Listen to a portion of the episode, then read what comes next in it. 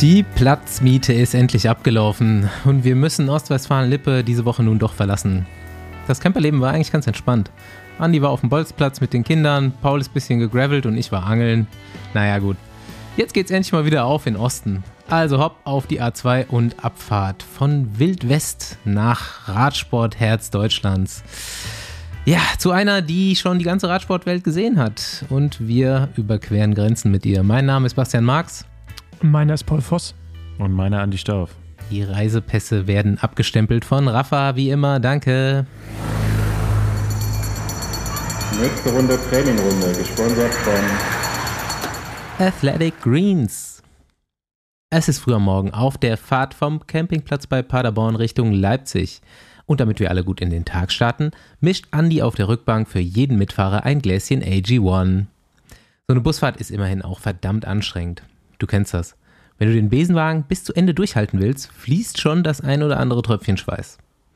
Und da wollen wir natürlich, dass deine Ausdauer die bestmögliche Grundlage bekommt. Du bist mit mir bei der Informationssendung zu Was ist eigentlich drin in AG1? In dieser Ausgabe bei Folge 3 angekommen. Nach Botanicals und lebenden Kulturen heute ein Auszug von den 19 Superfoods und Vollwertnährstoffen. Jetzt wird's grün. Artischocke, Gerstengras, Brokkoli, Erbsenprotein, Spinat und Spirulina-Algen. Und bunt. Acerola, Apfel, Heidelbeere, Karotte, Papaya und Ananas. Acerola hat zum Beispiel den höchsten bioverfügbaren Anteil an Vitamin C aller Früchte.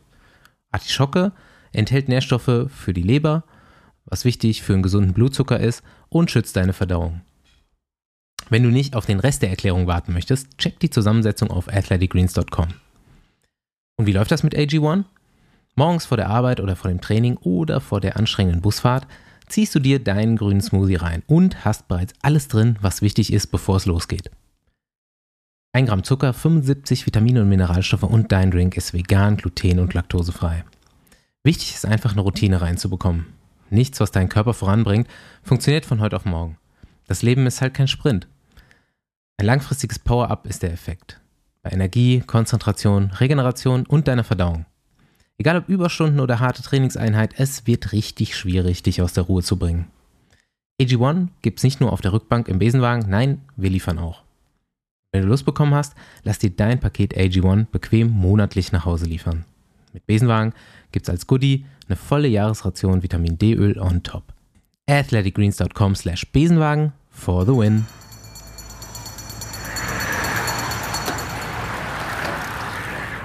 Gut, Leute. Ja, ich hatte gerade Besuch. Ballerstedt war gerade hier. Und ich dachte von der Katze. Ich habe eine Katze gesehen bei dir auf Instagram. Nee, das war woanders. War nicht bei mir Aber zu Hause. Ist Baller jetzt quasi bei dir eingezogen, wo er bei Lennart Klein rausgeflogen ist? und Ja, bei dachte Tanja, ich, oder? dachte ich kurzzeitig auch, als er sich heute gemeldet hat, dass er eine neue Bleibe braucht und meinte, er ist in 50 Minuten da. ich habe Nee, nur einen Rucksack. Ich dachte, er ist gekommen, um sich die Beine massieren zu lassen. Oder nee, so. da kommt er am Donnerstag.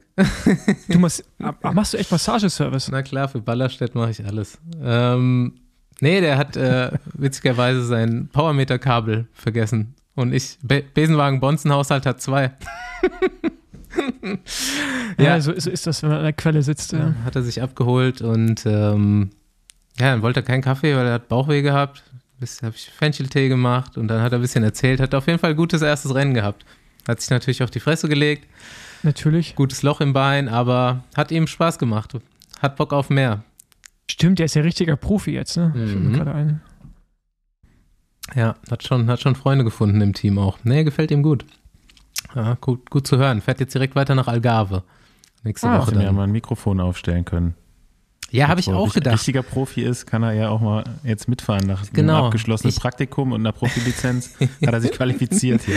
Ja, es ist leider schon ein bisschen lang her, sonst hätte ich gesagt, bleib hier, äh, kannst für einen Allgemeinteil hier bleiben, aber ähm, lass uns das demnächst machen. Ich habe ihn auch schon mal gefragt und da meinte er, ich gewinne erst mal ein Rennen, dann komme ich. Ja, gut, dann Okay. nach der, nach der Algarve, oder? Genau.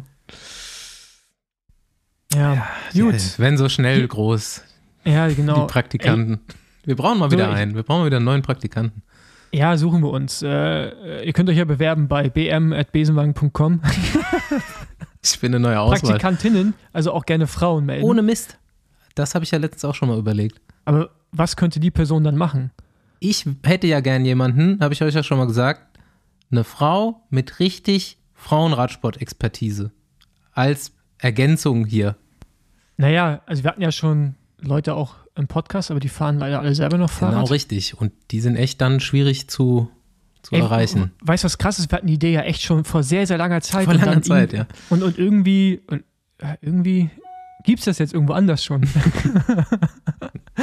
ähm, wie auch immer, ja, würde ich auch gut finden. Äh, könnte natürlich jetzt auch aufschreiben, aber das ist schwierig, weil so richtig Expertise hast du eigentlich nur, wenn du auch in dem Profi-Umfeld mal unterwegs warst. Ja, gut, aber zumindest schon mal so, wenn man, wenn man das so richtig verfolgt täglich, so wie wir jetzt vielleicht den Männerradsport verfolgen, muss man ja doch zugeben, man verfolgt den Frauenradsport, aber nicht ganz so intensiv. Ja, eine weibliche Besenwagenfahrerin wäre echt nicht, äh, nicht verkehrt. Dann wird hier nochmal durcheinander geredet. Ja, gut. Dann sitzen wir bald zu fünft mit, mit Gästinnen. Das ist auch Nur noch streiten. Tag Urlaub. Ich, mach, Also- ich, ich, ich räume gerne meinen Platz. Ähm, gut, hier, ne, ich rate ja immer gerne unsere Stichpunkte ab. Jetzt muss man mal einer hier gewisse Se Dinge erklären. Klassische Radsportmusik. Das habe ich gestern so einen, so einen Quergedanken gehabt. Ich war gestern im klassischen Konzert. Und ähm, das ist ja schon krass. Man sitzt dann da immer und ist irgendwie schon beeindruckt. Aber, also meine Freundin hat selber schon in so einem Orchester gespielt. Und dann dachte ich mir, ey, das ist eigentlich so ein bisschen wie Radsport. Wenn ich mit jemandem Radsport gucke, so mit ihr, und muss alles erklären, was da passiert, und du denkst auch, okay, irgendwie beeindruckend, was die da machen, aber eigentlich sehe ich es überhaupt nicht. Und genauso ist das in so einem Orchester für mich auch gewesen gestern. Irgendwie beeindruckend, aber diese 54 Leute, die da verschiedene Sachen machen, nach einer bestimmten Abfolge in vier Akten, die ich dann auch nicht richtig äh, raffe, wann ist was und wer hat was zu tun. Wer ist jetzt erste Geige? Okay, den Solisten, den kriegt man noch hin. Das ist dann halt so Mathieu van der Poel oder so. Und dann am Ende sind es auch alles Berufsmusiker. Ja, sind es auch alles Berufsmusiker und so. Man guckt sich das ganz gerne an, aber man sieht echt selten Leute, die dafür bezahlt werden, das auch zu machen. Und so ist es im Radsport auch. Das ist auch, klar, Radsport gibt es irgendwie viel, aber man sieht echt selten Leute, die dafür dann wirklich ihren Lebensunterhalt bekommen. Ja, ich habe dazu auch zwei, zwei Sachen noch hinzufügen. Ich hatte heute einen Gast hier, ähm, so einen Redakteur, und der hat dann auch gefragt, ob man mit dem Sport Geld verdienen kann. Das ist für Leute immer noch unvorstellbar, Ja, dass man tatsächlich genau. mit Radfahren Geld verdient. Also, Ich habe das gestern nicht- auch so gefragt, so, Ja. Ja, die, ist das jetzt heute Abend was Besonderes für die? Und so, na, das ist halt, das ist denen ihre Arbeit. Die sind, haben jetzt den Arbeitstag hier. So, ja, stimmt Ja. eigentlich so, ne? Wie Radprofis Ja. auch. genau. Und äh, dann habe ich gestern eine Doku geschaut auf Arte natürlich, und zwar über äh, das Olympiasieger in Paar im Eiskunstlaufen. Äh, über, ich muss den Namen, weil das ein schwerer Name, Alonia Savchenko und Bruno Massot. Ähm, haben sich beide, also der eine ist Franzose mit deutschem Pass dann und sie ist, glaube ich, aus der Ukraine, ähm, aber lebt schon ewig hier. Auf jeden Fall Olympiasiegerin und auch fünffache Weltmeisterin ist sie, glaube ich, gewesen, oder vierfache. Auf jeden Fall, die Doku ist krass. Schaut euch die mal an. Selbst wenn man Eiskunstlaufen nicht geil findet, aber das ist so, äh, diese Frau ist voll die Maschine. Das ist so, also das ist halt, ich habe da, also ich bin ja schon ein paar Mal gestürzt, aber dieses Schmerzempfinden, wenn du durch die Luft geschleudert wirst und aufs Eis, aufs Eis klatscht mit dem Becken und einfach so weiter fährst, weißt du, so stehst kurz auf und machst dann weiter deine Pirouetten. Ich fand das so krass und beeindruckend. Kann ich nur empfehlen. Hat jetzt nichts mit Radsport zu tun, Wie, aber wie heißt die Doku? ähm, einfach bei Arte mal eingeben, Eiskunstlauf, dann Okay. kommst du da schon. Das, ja. das kriegt man hin. Äh, und, aber da ging es auch um klassische Musik, weil die haben äh, zu klassischer Musik natürlich ihre Kühe gemacht. Deswegen kam ich da jetzt gerade drauf. War sehr beeindruckend. Aha. Ich hätte, ich habe eine gute Überleitung jetzt. Wo wir gerade bei Musik sind, ne? Kennt ihr Achata? Ja. Glaubt ihr, der hat den Shimano-Überfall gemacht? Den was? Den Shimano-Überfall. Was für ein Shimano-Überfall? Der Shimano-Überfall, es Mann. wurde jetzt hier irgendwo in Deutschland äh, ein LKW ein Paul Lange quasi LKW. ausgeräumt. War, war es Paul Lange? Ich weiß nicht. Ja, also muss- Shimano muss LKW doch. ausgeräumt. Weil jetzt, wo Shimano mehr wert ist als Gold, ja, äh, haben die den komplett leer gemacht. Ich glaube, Verkaufswert von z- 10 Millionen Euro. Also, äh, Fuck. Ja, Straß, Straßenwert ist höher, Junge. Straßenwert ist höher. Ja, eben, deswegen vermute ich da jetzt auch sowas, dass da irgendwelche Rapper ihre Finger im Spiel Ey, vielleicht- haben. Ich habe ja schon wieder Bilder im Kopf, ne? Also erstens die Radsport-Cops wieder, die jetzt dann ermitteln und B, dann so äh, Need for Speed mäßig, ob die das auch mit Fahrrädern überfallen haben. So, so nebendran gefahren, draufgesprungen. Das war schon ein richtig großer LKW. Ich habe so äh, die Ja. Bilder davon gesehen. Vielleicht finde ich ja, vielleicht kriege ich ja ein paar, paar Sachen im Girlie angeboten, wenn ich das nächste Mal durchfahre. Anstatt irgendwie Koks oder Haschisch dann halt du auch mal. Brauchst du Oh, Durex? und du reißt ja du, du reißt ja du. Hier, Kette, Kette. 50, 50 Euro. Äh, ist lustig. Könnte da passieren, muss ich sagen. Also ist jetzt nicht unwahrscheinlich. Ähm, Ja, wäre witzig, Ja. wenn dann so die, die Raffer-Leute da so rumhängen würden. also die, die, die Hobbys sich dann so in Bahnhöfen rumdrücken und gucken, wo sie Teile kaufen Ja, ganz können. ehrlich, ich Ey, glaub, hast du einfacher- Teile? Also einfacher kommst du gerade nicht an eine Dura Ace wahrscheinlich als auf dem Schwarzmarkt jetzt, wenn das damit ja. geflutet wird. Im Darknet, wir müssen sie im Darknet suchen. Also wenn du eine Kette brauchst, guck ins Darknet. Ähm, genau, ich, oh, ich wollte jetzt auch eine Also ich würde eine Überleitung Dura Ace für einen guten Kurs nehmen, falls hier einer zuhört, der letzte Woche mal irgendwo auf der Autobahn unterwegs Ey, letztens gab es wieder drei bei Bike24. machen. Hast du alle gekauft? Und Nee, verkauft also, ich direkt. bin dann doch nicht geistesgegenwärtig genug immer.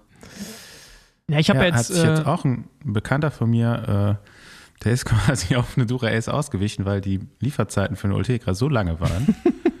Und der hat sich auch gedacht, ne, Zeit ist Geld. Also wenn ich jetzt hier in dem mit Fall auf jeden Fall. Man müsste mal, ich das doch man lieber. müsste mal den Testballon starten und einfach jetzt mal eine neue 12-fach Dura Ace auf eBay Kleinanzeigen setzen. Wie viel man geboten kriegt. Hat da jemand Erfahrungswerte? Bitte melden. Nee, also ich noch nicht. Ich versuche ja auch gerade Fahrräder auf Ebay zu verkaufen. Ähm, da sind, also sind die Preise natürlich ein bisschen anders als bei so einer Gruppe, aber äh, da ist ein bisschen gezögert auf jeden Fall. Schaut bei mir Ebay vorbei, Ebay Kleinanzeigen. Der Link ist in den äh, In den Show Shownotes Notes. gibt es auch gebrauchte. da gibt es auch gebrauchte. Wir können, wir können unsere eBay Kleinanzeigen-Teile wirklich Ja, mal in doch. die Show Notes setzen. Alle. Ja, mach, mach bitte. Ich habe auch Ich hab gebrauchte keinen- Unterhosen. Ich habe keinen Account. Ja, dann lass bei uns machen, Fossi. Wenn wir äh, 500 Follower da haben, dann kriegen wir immer alles gleich weg. Ne, ich habe schon 150. Du hast wahrscheinlich viel mehr, ne? Nee, nee, ich habe nur so 30, 40 oder so. Ja, nee, lass mal, lass mal reinstellen in die Shownotes, weil ich habe wirklich ein paar richtige Schnapper bei mir. Also wenn ich das äh, für euch in die Shownotes reinsetzen soll, dann kriege ich eine Verkaufsprovision. Kriegst du Provision, ja. Ja, die krieg, also die kriegst du gerne. Okay. Also Okay. dann in den Shownotes Paul Voss und Marcel Max über Kleinanzeigen verkaufen ihre gebrauchten Radhosen. Nee, Unterhosen tatsächlich. Das war ein Scherz Ja. natürlich. Aber ähm, wie, wie findet man da jetzt, wie kommt man da jetzt quasi zu Remco Evenepoel? Ist schwierig, von der Unterhose gebraucht zu Remco. Über, Überleitungswettbewerb. Überleitungs. Ja, der ist über das Gravel-Stück gefahren wie eine gebrauchte Unterhose. Mhm. So kannst du den jetzt. Oh, der, der, Remco. oh, der war gut, der war richtig gut, Andi. Also, Remco zu schwer. Remco zu schwer, Hat, hat genau. zugenommen, oder? Remco. Also, Nee, ich glaube, das ist Muskelmasse. ja, ja, aber ist ja egal, ob Fett oder Muskelmasse, aber er sieht schwerer aus. Ja, aber das Interessante ist macht ja, nur das neue Trikotdesign, ehrlich gesagt. Also Vielleicht. aber das Interessante ist ja, er sagt ja, dass ihm diese steilen Anstiege, wir kommen gleich nochmal detaillierter sicherlich drauf zu, dass ihm die nicht liegen, aber er hat schon äh, äh, ähm, San Sebastian gewonnen, wo es nur steile Anstiege gibt. Flash Wallon war ja schon auf dem Podium, oder? Also, abgesehen davon, dass er ein begnadeter Radfahrer ist, ist er auch ein begnadeter Ausredner. Ja. Also ist mal aufgefallen, dass er eigentlich immer eine Ausrede parat Der hat, wenn er Ausredner. mal irgendwie nicht gewonnen hat. Ja. Aber ich meine, ist natürlich auch schwer, wenn du fast immer gewinnst. Also Ja, ja, das stimmt natürlich. Ähm, aber da kommen wir jetzt vielleicht mal ins aktuelle reingeschehen. Das war ja die Valencia-Rundfahrt, die, äh, die Neuverpflichtung von Borans Krohe. Vlasov, wie heißt er eigentlich mit Vornamen? Alexander, wahrscheinlich. ich habe auch schon alle Ich war jetzt gerade möglichen geraten, aber Vornamen. Alexander Ja. war naheliegend. Ähm, Alexander Vlasov, genau, gewinnt da. Äh, überragend. Und Auf jeden Fall, es ist die erste Rundfahrt, die Remco nicht gewinnt, die er durchfährt. Erste Echt? einwöchige, seit Ewigkeiten. Also er hat, glaube ich, jetzt zwei Jahre lang jede Rundfahrt gewonnen, die er durchgefahren ist. Das ist die erste, die er nicht gewinnt. Seit, glaube ich, 2019. das ist krass. Ja, schade, ne? Dann gewinnt man schon die erste Etappe, wird Zweiter im Gesamtklassement, ähm, hat eine überragende Performance und was äh, das Einzige, was wir berichten, Ist es ja versagt. Deu hat. deutsche, Me deutsche Medien-Style Enttäuschung pur. Ja, Nee, aber geil, geil für Bora. Ich glaube, Ralf Denk äh, freut sich auf jeden Fall ein bisschen äh, über seine Verpflichtungspolitik da. Der ist auch schon auf Malle relativ schnell gefahren. mhm. Sieht, sieht ganz okay aus hier. genau. Äh, aber da hat er vor allen Dingen die, äh, diese Gravel-Etappe, war eigentlich keine Gravel-Etappe, hat er ein bisschen so für Diskussion gesorgt. Ich glaube, vom- vor allem Matteo Naja, Trentin hat es wir, angestoßen. nehmen wir auch gleich nochmal auf, ne? Ja, dass er äh, da irgendwie sich quasi dazu geäußert hat, dass, es, dass er es unnötig findet, dass es irgendwie im, in einem Straßenrad stattfindet, in der Rundfahrt. Echt? Ja, ja. Ich dachte, er hat eher gesagt, so, das findet er okay. Nee. Nee. Er hat gesagt, Nee? er findet es nicht okay, er findet es Also- in keiner Rundfahrt gut und nicht mal in Paris Tours findet er es gut. In der Grand Tour hat es nichts zu suchen, hat er, glaube ich, gesagt. Ja, auch. und selbst in, selbst in Paris Tour nicht. Mhm. Also, so war quasi die Aussage. Und äh, genau, das Gravel-Stück war jetzt nicht so lang, aber es war halt extrem steiler Anstieg. Das ist auch die Etappe, wo Remco das Trikot verliert und Vlasov es bekommt und auch gleichzeitig die Etappe gewinnt. Ja, keine Ahnung, also, ja, wie ist eure Meinung schon- dazu? also ich bin bei der Spanien-Rundfahrt und beim Giro schon Asphaltabschnitte Abschnitte gefahren, die waren schlimmer als der Gravel, auf dem sie da gefahren sind. äh, und in Polen, mal ganz zu schweigen, auch Ja, Abfahrten. wir erinnern uns. ja, äh, die, die, die schlimmer sind. Ja, keine Ahnung, also meine Ich- Meinung ist irgendwie so, mich stört es nicht. Ich hätte es in meiner Karriere geil gefunden, weil ich halt aber auch weiß, was ich zu tun habe, wenn ich da drauf fahre. Ne? Also ich weiß, wie ich mich drauf bewegen muss. Du siehst aber auch, wer gar keinen Plan hat, was Offroad-Fahren ist. Und das siehst du halt und natürlich haben die dann Probleme und finden das vielleicht auch scheiße. Ich glaube, das ist wirklich so ein bisschen mit dem Hintergrund, äh, wo man herkommt, was man in der Jugend auch gemacht hat, oder in Nachwuchszeiten. Das kann die UCI doch jetzt mal machen, so die Abschnitte in äh, so Schwierigkeitsgrade einteilen und in einem Straßenrennen, was laut UCI-Regeln Straßenrennen ist, dürfen die halt nicht über Kategorie 1 hinausgehen.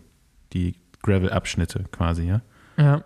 Weil ansonsten finde ich es ja Quatsch, die komplett rauszunehmen. Ich meine, Strade Bianche, hallo. Mhm. Ja, Ähm, also ich. ich Trobo Leon wäre noch ein anderes Rennen, wo die, Teile, die ja, Abschnitte das sind halt spezielle. Rennen, ne? Das sind halt spezielle Rennen. Paris-Roubaix Kopfsteinpflaster, ja gut, ist auch jetzt nicht Ist dafür auch- gemacht, dass man da mit dem Rennrad drüber fährt. Ja. Ja. Also, Also, letztendlich sind das alles Straßen von einem Land oder von einer Ja. Region, wo die Rennen stattfinden. Dann kann man das auch machen, solange Genau. es halt irgendwie befahrbar ist mit einem Rennrad, was die meisten Habt von ihr das? diesen Sachen sind. Aber ich finde es halt irgendwie Quatsch, das jetzt so krampfhaft irgendwie mit Genau. einzubauen. Ne? Ich meine, wenn es so eine Region gibt, wo es halt, ja, wie in Nordfrankreich oft Kopfsteinpflaster gibt, dann fährt man halt auch da mal das typische Kopfsteinpflaster. Ja, in der Toskana gibt es diese weißen Sandstraßen, ja, und wenn es halt irgendwie äh, in den Alpen vielleicht mal irgendeinen Abschnitt gibt, der noch nicht asphaltiert ist, aber ein geiler Pass ist, ja, gut, dann Col fährt man da vielleicht eben auch ein bisschen. Finisterre, oder wie Mhm. heißt. Ja, also, Das findet ich finde es aus, solange es halt, wie du sagst, in die Region passt, in den Streckenverlauf, wo man nicht jetzt extra links abbiegt, um dann nochmal rechts abzubiegen und einen Kilometer neben der guten Straße herzufahren, finde ich es auch legitim. Und es ist halt eine andere Art von Radrennen. Ne? Und am Ende muss man auch sagen, bekommen ja auch oftmals die Platten, die, also da siehst du erstmal gutes Material und natürlich auch die Vorbereitung. Ne? Also das ist dann halt auch schon, ist halt für Mechaniker und für das Team natürlich ein Aufwand, aber man kann es auch vermeiden. Also Gravel heißt ja nicht automatisch in dem Kontext, dass es gefährlich ist, plus, dass du unbedingt Platten fahren musst. Also, Hm. Ja, ich finde es eigentlich auch einfach nur spannend. Ich finde jetzt auch nicht, dass man es notgedrungen da in jedes bestehende Rennen reinbauen muss, aber jetzt zum Beispiel kommenden Montag ähm, gibt es ein neues Rennen in Spanien. Jaén Paraíso Classic oder so. Das spanische Strade Bianche. Das wird zum ersten Mal ausgetragen und ist dann halt auch extra so ein Gravel-Klassiker quasi. 196 Kilometer, richtig einen Berg hoch. Ich glaube, die meisten Passagen sind auch bergauf.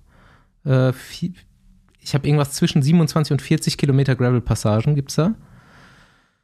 Ähm, genau, drei, 3100 Höhenmeter hat das ganze Ding und da bin ich auch mal gespannt. Also, solche Rennen finde ich halt einfach nur spannend und gut. Muss ja nicht jeder hinfahren. Wie man das jetzt in großen Rundfahrten sieht, habe ich halt auch viel gelesen, dass das solche Etappen dann eher vielleicht Favoriten noch rausnehmen und es nicht, also macht es dann unspannender am Ende. I don't das ist know. aber wie eine Roubaix-Etappe, ne? Ja, also es ist genau. wie eine Roubaix-Etappe, also, sagen gut sie auch. eigentlich. Also, Aber ich, ja, aber äh, genau, gerade in Spanien, ne, wenn man da mal trainieren fährt und sich mal mit der, mit der Landschaft äh, befasst, abseits der Straßen, sind ja mega viele Gravelstraßen. Und da die Gravelstraßen sind ja fast wie einfach gute Asphaltstraßen. Das ist ja mega hart, wenn es nicht gerade regnet, Mhm. rollst du da halt fast genauso schnell wie auf dem Asphalt. Also ist jetzt auch nicht irgendwie äh, mega gefährlich. Von daher finde ich, kann man das machen. Und eine Tour, ja, ganz ehrlich, ne, aus die Diskussion, dass Kopfsteinpflaster nicht da reingehört. Ich finde, wenn du eine Tour gewinnst, musst du in der Lage sein, auf vielen Belagen, außer jetzt richtig Offroad ähm, und auch topografisch, alles irgendwie bewältigen zu können. Und zu Frankreich gehört Kopfsteinpflaster, wie Paris-Roubaix halt zeigt. Und finde ich es jetzt nicht verwerflich, dass da auch mal so ein Abschnitt dabei ist.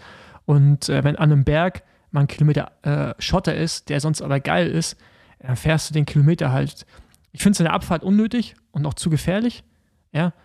Äh, ich finde ich zum Teil, wie sie damals bei Alp d'Huez oben rüber gefahren, so hinten diese bumpige Abfahrt runter. Äh, das finde ich halt bescheuert. Das ist halt gefährlicher als berghoch Gravel fahren. Genauso wie in, Also- in der Dauphiné gab es doch mal da die Etappe, wo sich alle beschwert haben, wo die Abfahrt so gefährlich war, weil lauter Löcher im Asphalt waren und dann sind Ja, auch das Stürze die, ich passiert. glaube, das ne? war die Alp d'Huez, wo- ich glaube, die Testetappe sind sie rübergefahren. Mhm, Genau, und das war das. genau. Und wo ich mir denke, das ist halt gefährlicher als Ja. fast jedes Gravelstück, was Genau. du fährst. So. Ja. Ja. Alright. Hm. Ja, macht, macht euer Fass auf hier. Die Teams aus der zweiten Reihe, da habe ich fast nichts zu, zu sagen. Ja, das ist bloß eine Erkenntnis von mir irgendwie so. Ich finde, so letztes Jahr war es ja Alpecin, Phoenix, die so rumgestrahlt sind, das ganze Jahr über eigentlich. Und jetzt, äh, Andi hat es ja auch schon gesagt, so äh, äh, Direct, nee, Total Energies, die ja einfach komplett neues Team sind. Natürlich ist Peter Sagan jetzt da, aber man fährt auch neue Räder, Hm. wahrscheinlich anderes Setup allgemein, noch einen anderen wissenschaftlichen Ansatz oder überhaupt einen wissenschaftlichen Ansatz vielleicht sogar. Und ähm, auch Kofidis, die haben jetzt, glaube ich, schon drei Rennen gewonnen oder zwei. Ja, also Kokar Wie gewinnt. Nee, definierst du denn zweite Reihe? für mich sind zweite Reihe auch Lotto Sudal. Ist jetzt erste Reihe ist für mich Ineos, ist äh, Jumbo Visma, also die großen Also Teams. erste Tabellenhälfte quasi. Ja, genau. Und zweite Reihe ist für mich auch so Lotto Sudal, die abliefern. Zwei von den Fahrern kannte ich nicht, die da gewonnen haben. Und die haben jetzt nicht irgendwie so, keine Ahnung, äh, 2.1 Rennen gewonnen, ganz klein, sondern halt, auch wenn 2.1 Rennen sind, aber gut besetzt. Und ich finde, das ist schon äh, eine Ansage, was die da zum Teil machen, die aus der zweiten Reihe, jetzt World Tour und Pro, Pro Tour. Pro Team meine ich.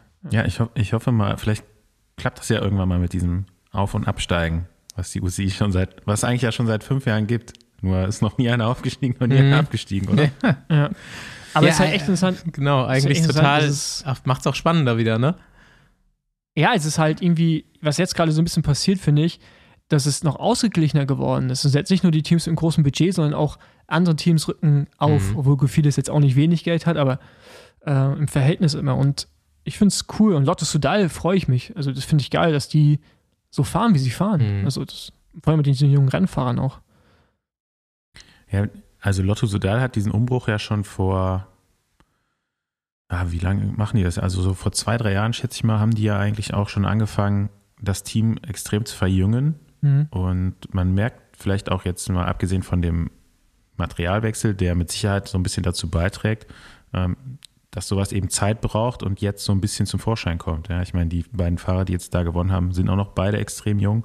Also die haben ja jetzt auch mit dem ähm, eigenen Devo-Team seit ein paar Jahren eben eine Nachwuchsmannschaft, wo sie Leute ranführen und dann auch schon ja, hochholen können. Ähm, scheint auf jeden Fall zu fruchten, so dieser Ansatz, den sie da gebracht haben. Und äh, ja, ich meine, wie die beiden, die jetzt gewonnen haben, ich glaube, der eine ist gerade aus der U23 raus und Der andere ist- Silis 19, ne? Also ja, genau. Was halt auch krass der ich habe belgische Chiolek. Ja.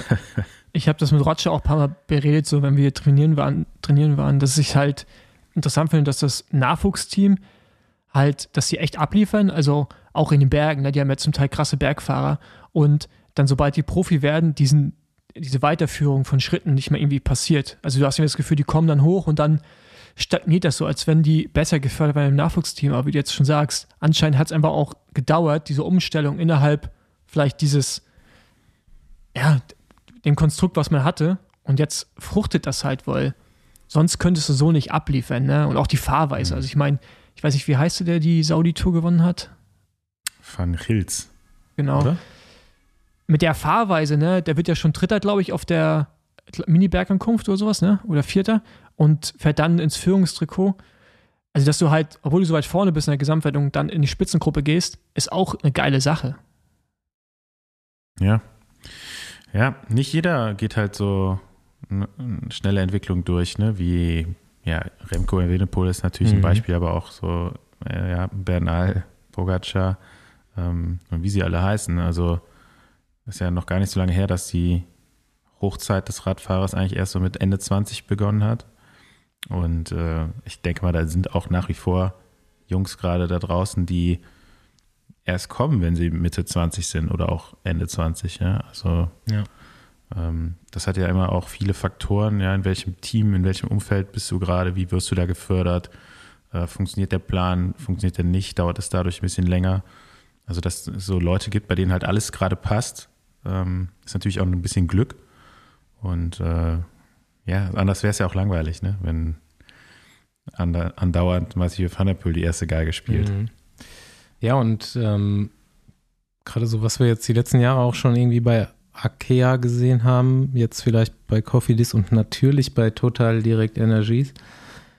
Ähm, Geld ist meistens nicht hinderlich, äh, erfolgreicher zu fahren. Also dann ist es wahrscheinlich nicht nur die Fahrer, die du anstellst, sondern auch Staff und eben technische Innovationen und ähm, ja, weiß ich nicht, gerade jetzt hier so, ich denke mal bei Uno X oder bei Total Direct, ähm, da wird schon, da wird nicht gespart die letzten ein, zwei Jahre.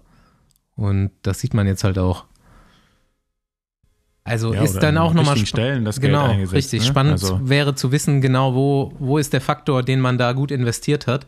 Ist jetzt nicht nur das, das Rad, was dich schneller macht. Da wird man garantiert irgendwo in der sportlich, Schwarz- sportlichen Leitung. schwarze Hosen. Ja, genau. Ja, sehr mal, richtig. Es ist jetzt immer, wenn du runterguckst und siehst nicht eine rote Hose, ist wärst du automatisch schneller. Vor allem die Fahrer, die schon länger da sind.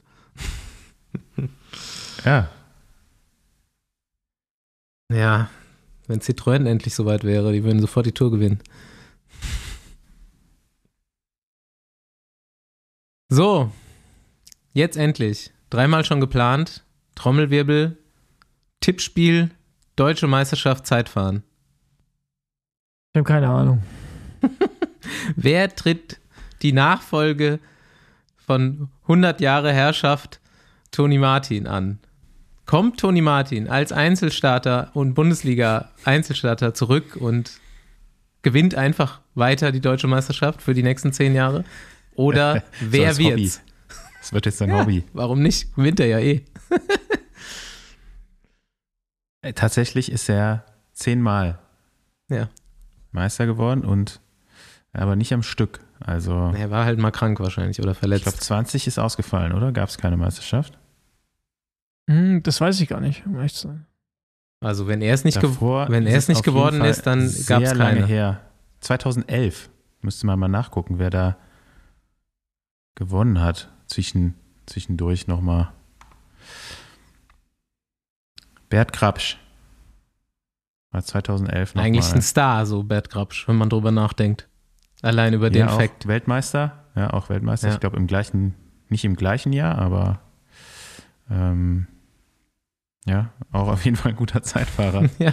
Aber äh, ja, danach gab es auf jeden Fall äh, neunmal Toni Martin und jetzt ist es eigentlich zum ersten Mal wieder so offen. Ja. Und wir haben ja eigentlich ganz gute Zeitfahrer mittlerweile wieder. Ja, also Oder? was ist unser, Gab's- was ist unser Wetteinsatz?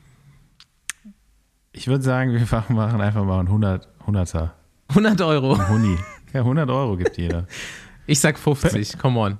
Auf was? 100 ist mir zu Warum? hart. Auf wer wird deutscher Zeitfahrmeister? Nee. Wieso? Ich habe ja gar keine Ahnung, Mann. Du kannst ja auch durch dich selbst wetten, Paul. Ja, ich fahre ja nicht. Ähm, ich, boah. Ja, Ja, du hättest dich jetzt, ich äh, habe das, die Wette leier ich jetzt hier schon seit längerer Zeit Seit an. drei Wochen, ja. ja, okay. Du hättest dich jetzt mal, mal in den drei Wochen damit auseinandersetzen können. Ja, ich jetzt sag musst du einfach 100 ich sag Euro Max- mitgehangen, mitgefangen. ich sag Max Walscheid. Okay, sagen wir alle Max Walscheid. Mit auf dem Derosa Zeitfahrrad. Ah, fuck, stimmt, der fährt die Rosa. ähm, boah, das ist schwierig. Also auf einem, was ist der letzte Jahr gefahren? BMC, ne? Vielleicht labelt er irgendwas um. Boah, ich weiß es nicht. Also Max Walsch hat Ich auch einen vernünftigen. Ich weiß, vielleicht ist, die, vielleicht ist die Rosa ja auch schnell, ich weiß es nicht. Ich sag mal so, De Rosa hat gar kein Zeitfahrrad. Ah, okay, das ist die Chance. Hat, haben die echt kein Zeitfahrrad? Oder Auf ihrer Homepage haben sie auf jeden Fall keins. Okay. Wen, Bei den Radrennen haben sie eins. äh, wen nehm, haben die alle das gleiche oder? Das ist mir noch nicht aufgefallen, weil die werden nicht so oft gezeigt im Zeitfahren tatsächlich. die. Das Aber die Ich haben auch jetzt- Max ich wollte Walscheid extra erst seit dieser achten jetzt. Saison. Ich, wo- ich wollte jetzt extra darauf achten bei Etoile de Bessèges, aber äh, irgendwie ist, ich habe nur einmal einen Bilder. starten sehen, der ist aber ohne Socken gefahren. Ja, also keine Ahnung, was der sich dabei gedacht hat. Und, Und danach hat man ihn nicht mehr leider gesehen. Ähm, ähm, ja, und der Sieger hat natürlich auch, äh, ey, da also der so Gesamtsieger ist, ist natürlich auch auf einem, in Anführungszeichen, De Rosa unterwegs Oh. gewesen. Oh, ich, oh, Heidemann oder Hessmann? Ja, Was- Heidemann weiß ich jetzt nicht, was KTM für Zeitfahrräder baut oder Stimmt, der was fährt. auch Aber ich weiß, dass der, ich fährt. weiß, dass der viel testet und dass die ihn, mit ihm auch viel machen und auch viel Geld investieren. Oder ein bisschen er will Geld. es auf jeden Fall gewinnen. Ja gut, gewinnen möchte ich es auch gerne. So ist es nicht. Ähm, Hessmann. Ah, ich weiß es nicht. Wen nimmst du, Andi? Ich nehme Hessmann. Basti? Lass mich kurz was nachgucken. Wer war letzter, erster und zweiter? Erster war Toni, zweiter war. Heidemann, Walscheid, Polit, Wolf, Rutsch, Hollmann, Helbig, Huppert, Kohler sind die ersten zehn gewesen. Stimmt, da gibt es auch noch einen. Ich glaube, ich kann mir vorstellen, dass vielleicht so ein Nikias Arndt Ja, nochmal sich an den Start stellen wird, jetzt wo die, wo die erste Etage wieder frei ist. Nikias Mhm. Arndt, ja. Ich glaube, Hessmann macht's nicht. Also ich habe jetzt gerade mal die Zeiten verglichen. Ballerstedt. Ich, ich gehe auf Max Walscheid. Ich glaube, also ich kann natürlich jetzt nicht sagen, auf was für einem Rad der da starten wird. Wird natürlich blöd, wenn er dann irgendwie so auf dem Pucki-Rad fährt. Kann ich mir aber auch nicht vorstellen. Auch Ja, mit der Größe. Wenn blöd. schnell Ja. ist, wenn schnell ist. ähm, aber ich glaube auch, dass der bei der letztjährigen DM keinen guten Tag erwischt hat, weil er einfach vorher ein paar echt gute Zeitfahren abgeliefert hat gegen Weltklasse. Da, darf ich hier nochmal kurz eingrätschen, Basti? Ja. Äh, hast du eigentlich die, deine Hausaufgaben erledigt und Streckeninformationen Ich rausfinden hab's, können? ich habe es äh, versucht, aber keine Antwort bekommen. Ich kann aber Ja, weiter aber- bohren. Wir wissen jetzt nicht, ob das stimmt, was er gerade sagt. Weil er Ja, kann natürlich auch das stimmt Vorteil nutzen. ja, genau. Aber ich glaube, so, so ein Profil wie letztes Jahr wird es auf jeden Fall nicht geben. Also da gibt es einfach nicht die Topografie, um so einen welligen Kurs zu haben. Ich sag, ich sag Miguel Heidemann. Ich habe auf jeden enttäuscht mich Fall nicht. Max Walscheid natürlich heute einfach gefragt, ob er gewinnt. Jahr. Ey, Max, gewinnst du? ähm, Ja, ja. sicher. Und äh, die Antwort hat mir gereicht. Er soll jetzt Nein sagen, oder was? Er hat natürlich, er hat nicht gesagt, dass er gewinnt, aber Hat er gesagt, dass es kein Puckrad wird? dass er Pucki? mitfährt. Aber kannst du ihn mal fragen, was, mit was für ein Rad er fährt? Mach ich. Ja, Im Off sagen. mache ich. Jetzt, ich kann es jetzt auch sagen. Was denn? Ja, darf ich nicht sagen. Obwohl, weiß ich gar nicht. Ob, äh, klar kann ich es sagen. Also ich habe mir sagen lassen, dass ein, also jetzt hat mir nicht Max Walscheid verraten, aber ich habe mal ein bisschen recherchiert und ich habe mir sagen lassen, es ist ein Giant. Mhm. Ist Mhm. nicht das Schlechteste auf jeden Fall. Normal, oder? Mhm. War es zumindest mal. Ja. Aber ist ja immer noch Zeitfahrrad von Giant ist, Ist ja das immer auch noch- von 2008. genau, richtig, das, was Düm- Da war es auf jeden Fall das schnellste. das, was Dümmeler gefahren ist, auch. Genau, das ist aber auch schon ein Jahrzehnt her. Genau. Ähm, also ja, ich gehe mit Miguel Heidemann. Miguel, ich weiß, du hörst diesen Podcast nicht, weil du Besseres zu tun hast, aber ist so schlau. enttäusch, enttäusch mich nicht. Er, der ist wirklich schlau. Und äh, was habt ihr noch so mal so an andere Leute gedacht, die vielleicht letztes Jahr nicht an den Start gegangen sind? Hm. Schachmann? Ja, aber ich, also bei Bora geben die, die, die geben kommen immer Scheiß gar auf nicht, ne? Ja, auf Auch Zeitfahren, Nils die und so. interessiert das nicht, ja. Nils war letztes Jahr Vierter. Ja, gut, aber also die, die, also ich glaube, für die ist es halt so ein bisschen, denen ist das egal. Und ich glaube, ich Schachmann, nicht. Ja doch, also so war das früher in meinem Team. Wir sind ja früher auch bei Bora nie Meisterschaften wirklich gefahren. Außer halt Jan Bata in, in Tschechien und so, aber ähm, wir haben das in Deutschland eigentlich nie ernst genommen. Ja, weil es war ja auch zehn Jahre lang gar, gar keine Option, die Meisterschaft zu gewinnen, muss man ja sagen. Ja, aber jetzt macht's Miguel Heidemann fünfmal miteinander. Ich so, glaube, Jungs, insgesamt hat Toni Martin bei den ganzen zehn Meistertiteln so viel Vorsprung rausgefahren, dass er eigentlich noch einen elften Titel geschenkt bekommen müsste. Das ist eine gute These auf jeden Fall. D- d- Ja. Das, die ist gut, die These, die müssten wir mal überprüfen, aber ich kann Das- mir gut vorstellen, dass das wirklich so ist. Dieses Jahr wird nur der zweite Platz vergeben. ja. Wer, wer dieses Jahr gewinnt, ist Zweiter. Und Toni hat noch Vorsprung aus den letzten zehn Jahren. Das ist ein Guthabenkonto, was man bekommt. Ja, okay, also sind wir jetzt bei Heidemann, Walscheid und du sagst Ich sag Hessmann. Hessmann. Gut. Ey, ich werde so viel Druck hier in diesem Podcast aufbauen Richtung Hessmann und der wird daran zerbrechen. Und äh, Glaube ich nicht. Ich glaube, der hört den Podcast auch nicht. Nee, glaube ich ja, auch. aber da, da, da werde ich Baller dazu beauftragen, dass er Ja, der sieht den doch auch nicht mehr. Ja, irgendwie kommt er schon zu ihm. Und äh, spätestens jetzt wird es zu ihm kommen. Bin ich ziemlich fest davon überzeugt. Aber trotzdem guter Rennfahrer, Michael. Wird im, im Leben nix. Wird das. Und also es, wird, es wird aber einfach nichts. Und äh, Max, keine Sorgen, das scheint hält schon. Ne? Das wird schon nicht unter dir wegbrechen. Mit dieser zwei Meter langen Seilstütze. Das passt alles. Gut, dann gehen wir zu unserer Gästin. Yes.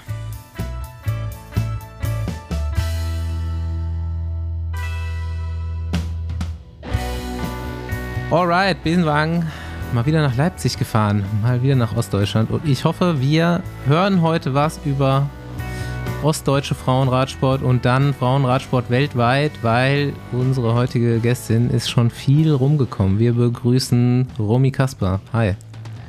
Hi. Hallo. Romy ist 33 Jahre alt mittlerweile, kommt ursprünglich aus der Lausitz, jetzt in Leipzig gelandet, ist auch gerade von dort äh, in die Le äh, nach Leipzig gefahren und äh, stand gerade auch noch im Stau. Ähm, ich habe es gerade schon gesagt, wer jetzt Romy Kasper noch nicht kennt, und ich muss ganz ehrlich gestehen, wenn ich durch alles durchgegangen bin, was du schon in deinem Radsportleben gemacht hast, äh, bis vor zwei, drei Jahren hat mir der Name auch noch nichts gesagt und ich frage mich eigentlich, warum. Wir werden das heute mal aufklären, denn da ist einiges rauszuholen. Du bist in, weiß ich nicht, so fünf, sechs, sieben Top-Teams gefahren. Du bist jetzt nicht die absolute Siegfahrerin, sondern vielleicht das, was man heutzutage einen Road Captain nennen würde, Genau, mit der ganzen Erfahrung. Ähm, hast zumindest schon mal eine Etappe der Thüringen-Rundfahrt gewonnen und das vor schon ganz guten Leuten. Da habe ich so in den Top 5 äh, Lizzie Deignan gefunden und Lisa Brennauer. Und ähm, warst schon Zweite im GC von der Tour of Qatar. Du hast äh, einen zweiten Platz äh, bei der, auf einer Etappe der Healthy Aging Tour. Und wenn ich so durch die Jahre gegangen bin auf Pro Cycling Stats, dann stehen da schon relativ viele einstellige Ergebnisse auch. Ähm, zum Einstieg, das ist der Besenwagen. An was denkst du, wenn du vorher an Besenwagen gedacht hast? Hast du schon mal drin gesessen? Hast du eine Erinnerung daran? Äh, ehrlich gesagt, ja. Ich habe schon mal drin gesessen nach einem Sturz beim Strade Bianchi. Aber das war dann eher, ja, sturzbedingt, dass ich nicht mehr Radfahren konnte. Ansonsten freiwillig bin ich da nie eingestiegen. Und wie war die Fahrt so? War das holprig oder hat man das aushalten können? Ach, die war schon ein bisschen eklig. Also ja, dadurch, dass es äh, der Sturz beim Strade halt wirklich auf dem, auf dem Gravelstück war und ich prinzipiell die Wunden voll mit äh, Steinen und allem Möglichen hatte, war das nicht so angenehm. Also Das- da habe ich mehr von den Schmerzen gehabt, als dass ich die Besenwagenfahrt genossen habe. Das klingt tatsächlich nicht so geil. Ähm, Wie ist das im Frauenbesenwagen? Unterhält man sich? Ist das. ist, ist, kann man sich das, ich meine, wir haben, ich habe gar keine Einsichten, aber tatsächlich kann man sich das ja gar nicht so äh, vorstellen. Kein männlicher Profi wird jemals im Frauenbesenwagen fahren und kein weiblicher im, im Männerbesenwagen fahren. Äh, wie ist die Atmosphäre gewesen? Ehrlich gesagt, ich habe da gar keine großen Erinnerungen mehr. Ich glaube, ich habe da mehr mit meinen Schmerzen zu tun gehabt, als dass ich äh, die Leute um mich herum wahrgenommen habe. Alles klar. Wir versuchen es hier heute auf jeden Fall ein bisschen besser zu machen als Du damals. saßt genau nur einmal im Besenwagen. Ja, genau, Boah, Krass. Profi seit schlecht, ja. 2008. genau. Ja, gut. Da kann ich nicht ganz mithalten. Ich weiß nicht, wie es bei Andi aussieht, aber ich glaube, darüber haben wir noch nie gesprochen, ne? Die Anzahl der Besenwagen. Ja, Fossi hatte Auf- gute Erinnerungen. Wie bitte? Also ich habe auf jeden Fall da die meisten Fahrten, glaube ich, gebucht. Dauerticket. Saisonticket. ja. Ich glaube, ich habe mir dann immer so die Verpflegungskontrolle oder sowas ausgesucht, um, um da auszusteigen und nicht den Besenwagen zu nehmen, Mhm. wenn Ja, es das dann mal stimmt, so weit ja. war. Aber ich glaube, so diese DNFs, äh, sind bei mir eher rar im Ergebnis. Also die habe ich mal versucht zu vermeiden, wenn es nicht äh, unbedingt äh, ja, durch Sturz oder irgendwas. Spricht für dich. Dann war es der Krankenwagen und nicht der Besenwagen. Ja. Äh, eine Frage konnte ich noch nicht aufklären in der Recherche. Ich habe gehört, du hast ein abgeschlossenes Studium, aber ich weiß nicht in was. Genau, ich habe ein abgeschlossenes Bachelorstudium in Sportwissenschaften, Präventions-Rehabilitationssport und äh, mein Master letztes Jahr fertig gemacht und den habe ich äh, in Sportpsychologie meine Masterarbeit geschrieben. Klar, stabil. Das Prinzipiell über die Corona Corona-Pause oder die Corona-Situation der ähm, Tokyo Longlist war es damals die Umfrage. Mhm. Ja, dann kommen genau. wir vielleicht äh, bei einer späteren Frage, werde ich das wahrscheinlich nochmal aufgreifen. Aber jetzt, jetzt ein Ausflug in deine Karriere. Oha. Ich habe schon gesagt, wir gehen jetzt mal die Teams durch und äh, es, mir sind da immer so ein paar Namen ins Auge gestochen und vielleicht fällt dir noch was dazu ein. Nicht nur zu den Namen, vielleicht auch zu den Jahren, wie die für dich waren, was du da so erlebt hast. Mhm. Team Nürnberger. Äh, früher mal eine richtig großer Name im Frauenradsport.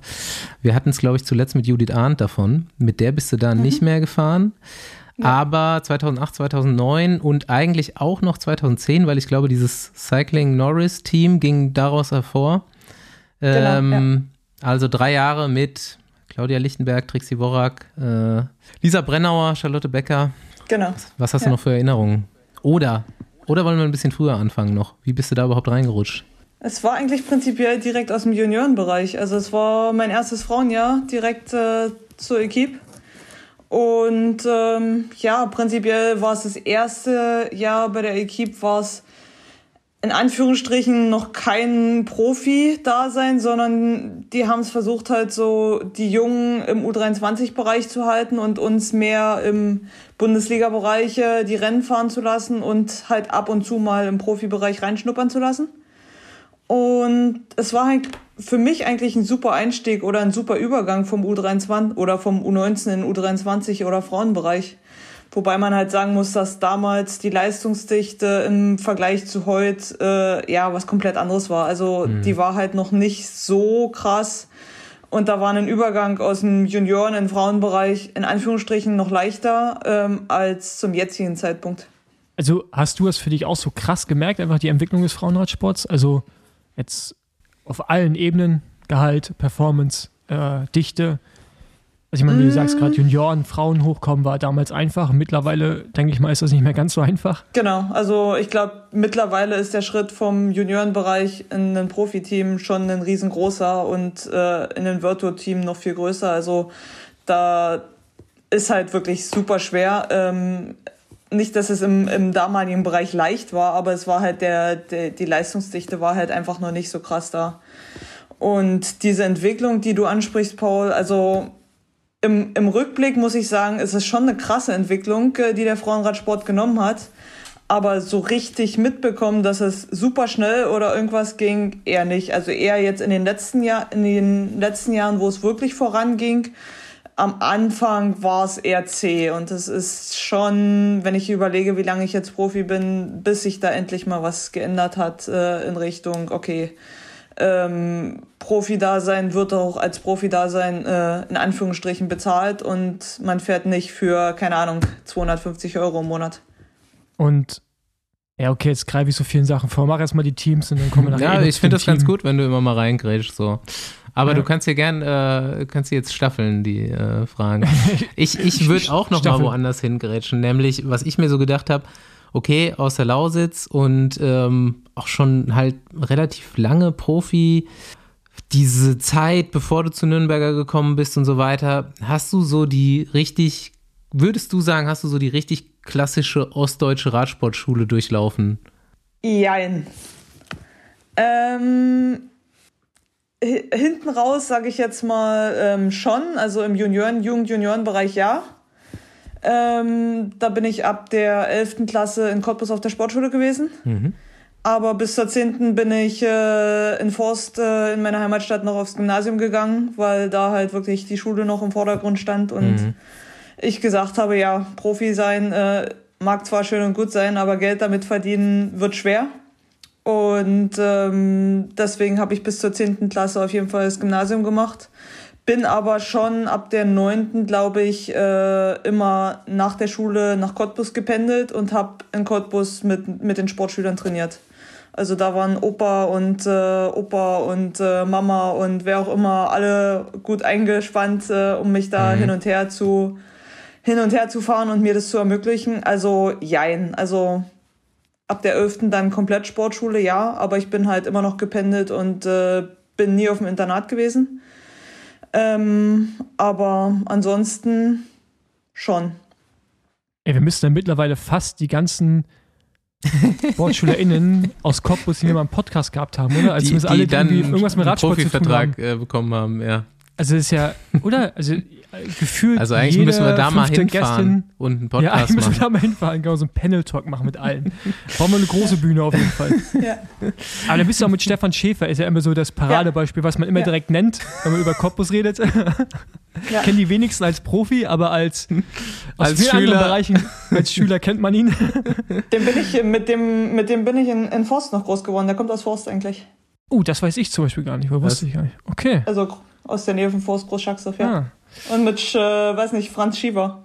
Ja, auch klar. Ein Steher. Auch, ja. Genau. Ja. Der, der ist zwei Jahre jünger als ich. Mit dem bin ich auch in Forst groß geworden. Ja. Okay, also jetzt, wo sie gerade Steher gesagt hat, ne, Steher ist, ist eine, auch eine Radsportart. Türsteher. Türsteher. Der Schieber ist, richtig, der Schieber ist richtiger Steher. Schieber, nee, Schieber und Türsteher, ja.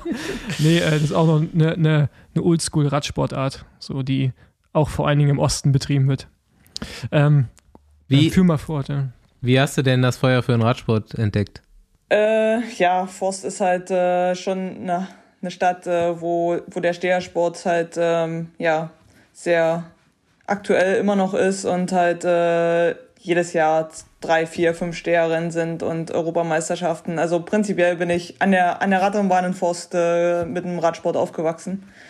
Hab zwar am Anfang halt noch parallel bin ich geschwommen und hab Handball gespielt, also war ziemlich viel sportlich aktiv, äh, musste mich dann nur irgendwann ähm, zeitmäßig irgendwann äh, dafür entscheiden, welche Sportart ich denn haben will. Und ja, prinzipiell bin ich äh, zum Radsport gekommen. Es gab halt eine ähm, sowas wie eine kleine Friedensfahrt in Forst äh, und ähm, da wurden halt die Schüler aus der, also vierte, fünfte Klasse, glaube ich, war das. Ähm, da hat man so ein Zeitfahren gemacht. Äh, das hatte ich damals gewonnen auf Landesebene und dann ging's äh, also auf äh, Brandenburg-Ebene und dann ähm, ging es nach Erfurt, da war das große Finale und da bin ich dann Dritte geworden und dann habe ich halt so ein ja, ähm, Probetraining beim Verein in Forst äh, begonnen und bin dabei geblieben.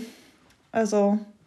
Man kann fast sagen, äh, die Lausitz ist das Flandern Deutschlands. Ja. ja. hey, deutsche Flandern. Ja, aber da kommen echt so mega viele Radsportleuten her und auch die Vereine und sowas. Ja, da sind relativ viele und auch noch viel Nachwuchsarbeit und so. Das ist schon krass. Das Krasse ist auch so die Herangehensweise, dann, wenn du sagst, so die, die Gegend steht für Stehersport und so weiter. Das gibt es halt in voll vielen Sportarten eigentlich, die jetzt nicht so en vogue Sportarten sind. Und klar gibt es mittlerweile, glaube ich, in Deutschland auch ganz andere äh, Gegenden, wo der Radsport vielleicht auch modern schon irgendwie verankert ist. Aber ich denke da jetzt so ich war als Physio zum Beispiel mal Physio der Ringer-Nationalmannschaft auch und dann sind wir immer in Schifferstadt gewesen. Mhm. Schifferstadt kennt man auch von Radsport, aber Schifferstadt, da werden immer, da werden immer Ringer herkommen, also, weil da einfach eine Riesentradition ja. ist und so weiter und das, äh, das klingt jetzt so ähnlich. Ich habe noch nie ja. Schifferstadt vorher gehört. Ja, jetzt weiß Radsport-Kontext. ähm, okay, jetzt Erinnerungen an Team, die Zeit bei Team Nürnberger. Was fällt dir ein als erstes?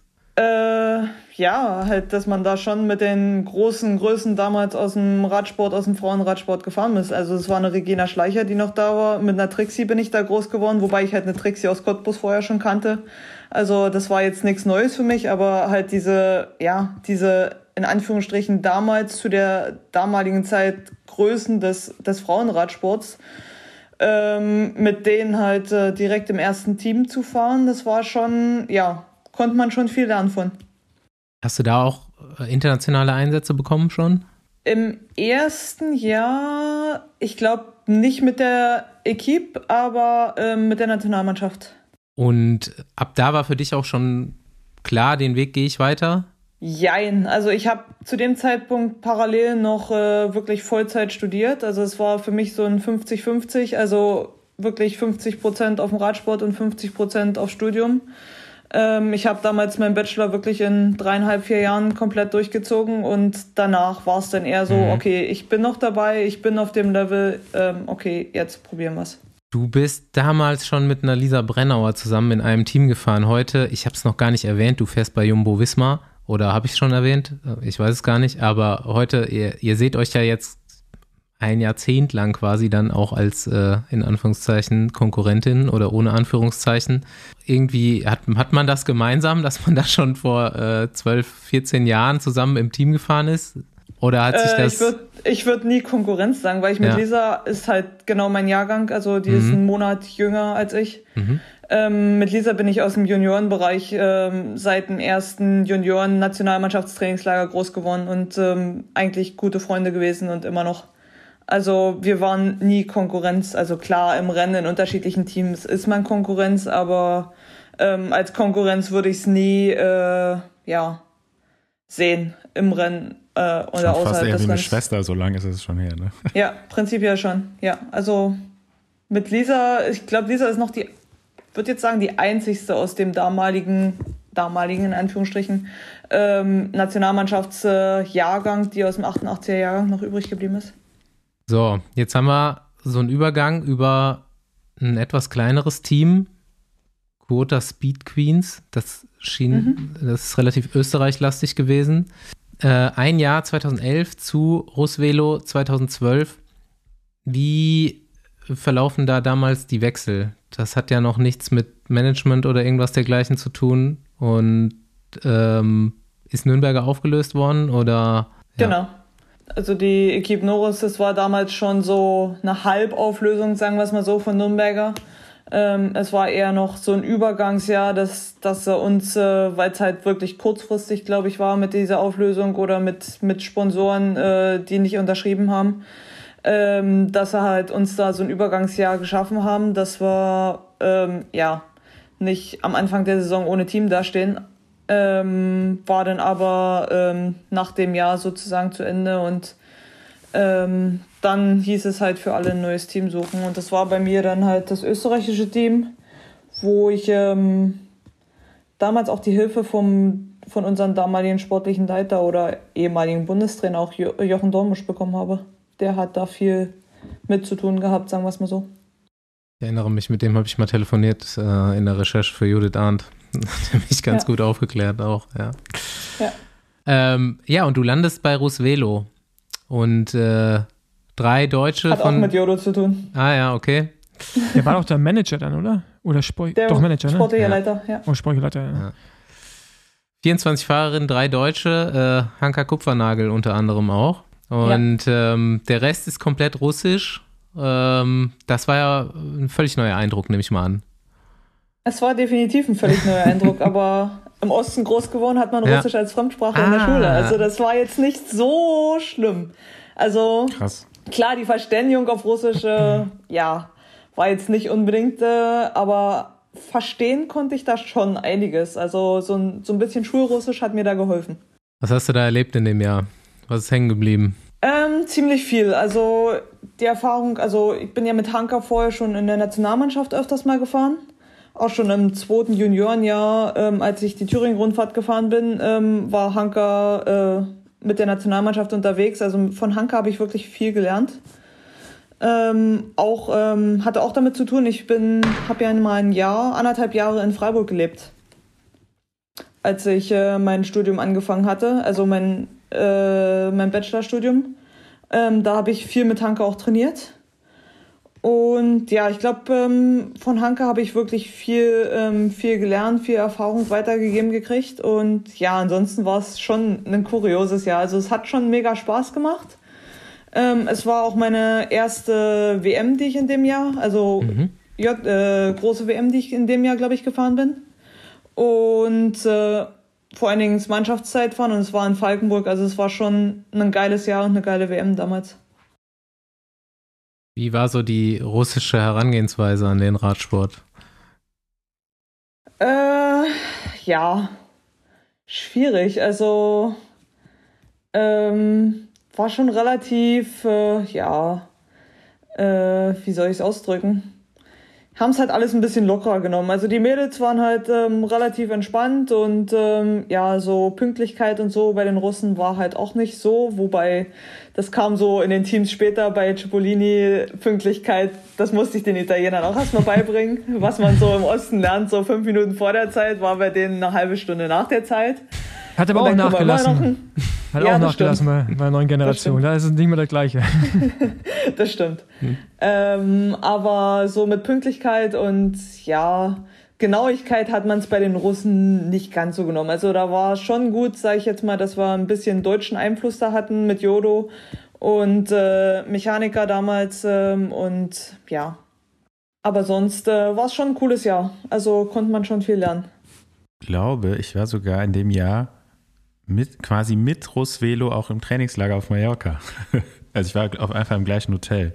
Genau. Und ja. äh, hab, hab einfach mich auch da so an der Essensbox und so bedient. Das klingt irgendwie mal nach dir, ja. ja.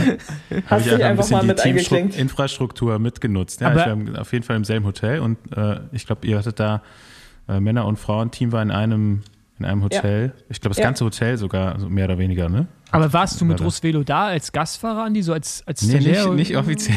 du einfach so an die Box gegangen. Zufällig. Ja, ja, klar. Ah, okay. Ja, ja, verständlich. Ja, jetzt kommt ähm, der Wechsel zu vier Jahre, dem, einem der, wenn nicht dem größten, erfolgreichsten Team im Frauenradsport. 2013 bis 2016 Böls Dollmans. Äh, unter anderem mit ich habe auch noch hier, ähm, das sage ich gleich, unter anderem mit Lizzie Deignan, ähm, Christine Majeros, Ellen van Dijk, ähm, jetzt sind mir hier gerade meine Evelyn Stevens. Notizen weggeflogen. Evelyn Stevens, genau, äh, Chantal van den Broek-Black. Ja, also schon krass auf jeden Fall. Äh, da ja. hast du auch einige, einige Erfolge begleitet. Definitiv, kann man so sagen. Also das war schon, waren schon krasse vier Jahre. Klar, das erste Jahr war, ja, wie soll man sagen, ein ziemliches Lernjahr. Also das war halt, da waren wir halt noch kein großes, großes Team. Da war Lissy mhm. die einzigste, sage ich jetzt mal so, die international mit mir ähm, das holländische Team so ein bisschen, äh, ja, ähm, internationaler gemacht hat. Äh, aber von den Jahren danach, also was war es, 2013, 14, 15, ähm, wurde es dann halt schon natürlich internationaler und ähm, ja, immer hochkarätiger. Also das erste Jahr war ein ziemliches Lernjahr, weil ich da halt auch wirklich das ganze Frühjahr bis, bis Mai, glaube ich, ähm, in, in Sittard in, in so einem ja, Teamhaus oder Apartment gewohnt habe und äh, auf mich alleine angewiesen war. Also das war schon, schon was anderes. Ähm, aber die Jahre danach waren halt, ja, schon, schon krasse Jahre, an die ich gern zurückdenke. Aber war es, also erstmal, wie kam der Wechsel zustande und war es das erste Team, was auch richtig Gehalt gezahlt hat, also etwas, wovon man leben konnte, oder war das da auch noch nicht der Fall? Ähm, Gehalt, von dem man leben konnte, würde ich, ja, es kommt halt immer darauf an, was man sagt, wovon man leben kann. Was Klar, man überleben versteht. kann ich am ja. Monat, ja, ja aber ähm, ja, viel mehr halt auch nicht. Ähm, Und das war Danny das erste Jahr. War es das erste Jahr, wo das, das möglich war? War es bei Rosvelo auch schon so? Oder? Ja, bei Rosvelo war es auch okay. Also es war jetzt hm. nicht äh, außergewöhnliches Gehalt, sagen wir es mal so, aber es war okay. Also die Russen waren, haben sich da schon nichts genommen. Hm. Ähm, damals kam Danny auf mich zu ähm, während Rosvedo ähm, und hat, hat mit mir gesprochen. Der war vorher bei AA Drink, also Danny Stamm, der damals, oder jetzige immer noch sportliche Leiter, ähm, war von AA Drink. Äh, Im Jahr, wo ich bei Rosvedo gefahren bin, ist er bei AA Drink noch sportlicher Leiter gewesen, mit Lissy aber zusammen. Und ähm, die hatten, also da war schon klar, dass die beide zu, ähm, zu Bölz gehen. Und er hat mich dann prinzipiell angerufen und hat gefragt, wie es dann aussieht, ob ich Lust hätte. Und weißt du, also weißt du warum? Also ich meine, man ruft ja nicht einmal eine deutsche Fahrerin an und sagt, ey, komm mal rüber, sondern halt, was war irgendwie dann die Aufgabe? Da wird ja einen Plan gehabt haben, ne? auch mit Lissy. Lissy war damals schon Olympia, nee, Siegerin nicht, aber äh, Medaillengewinnerin. Die ist 12 ne? Olympiasiegerin genau. gewonnen. Ja. Genau, 12, 12 Olympiasiegerin. Genau, also war ja ein Superstar im Frauenradsport ja. zu dem Zeitpunkt. Ähm, ja, wird es ja einen Plan gegeben haben. Was waren Was war so der Masterplan? Äh, der Plan war eigentlich mit äh, Boyd Sturmans als Sponsor halt zum Team Nummer 1 zu werden, weil Boyd Sturmans gab es halt vorher schon, aber ähm, war halt noch nicht so ein professionelles oder hochkarätiges Team. Und der ähm, Sponsor von, also der, ja, ich glaube, was von Birds, nee, von Dolmans, ähm, ähm, die wollten halt äh, die Entwicklung Richtung äh, bestes Frauenteam haben und ähm, haben halt Danny und äh, Lizzie eingekauft und der Kontakt mit Danny kam halt zustande über, über Yodo, der hat es äh, so ein bisschen mit eingefädelt gehabt. Mhm. Mhm. Ja, jetzt bist du da vier Jahre gefahren und ich würde jetzt mal so von außen sagen, die nach vier Jahren in dem Team mit den Teamkolleginnen und dem Rennprogramm ist ja einer der, weiß ich nicht, da weißt du auf jeden Fall, was abgeht. Also du bist ja, ja irgendwie mit am erfahrensten und ähm, was, was hast du in der Zeit alles dazugelernt, würdest du heute sagen, was du an, an was du da mitgenommen hast? Puh, eigentlich alles. Also schon, schon einiges. Also wie Radrennenfahren funktioniert, wie taktische, also verschiedene taktische ähm, Sachen. Ähm, ja, alles drumherum, ähm, auch ums, äh, ums Radrennen, ums Training, ähm, Anreise, wie professionell es eigentlich zur damaligen Zeit schon sein konnte.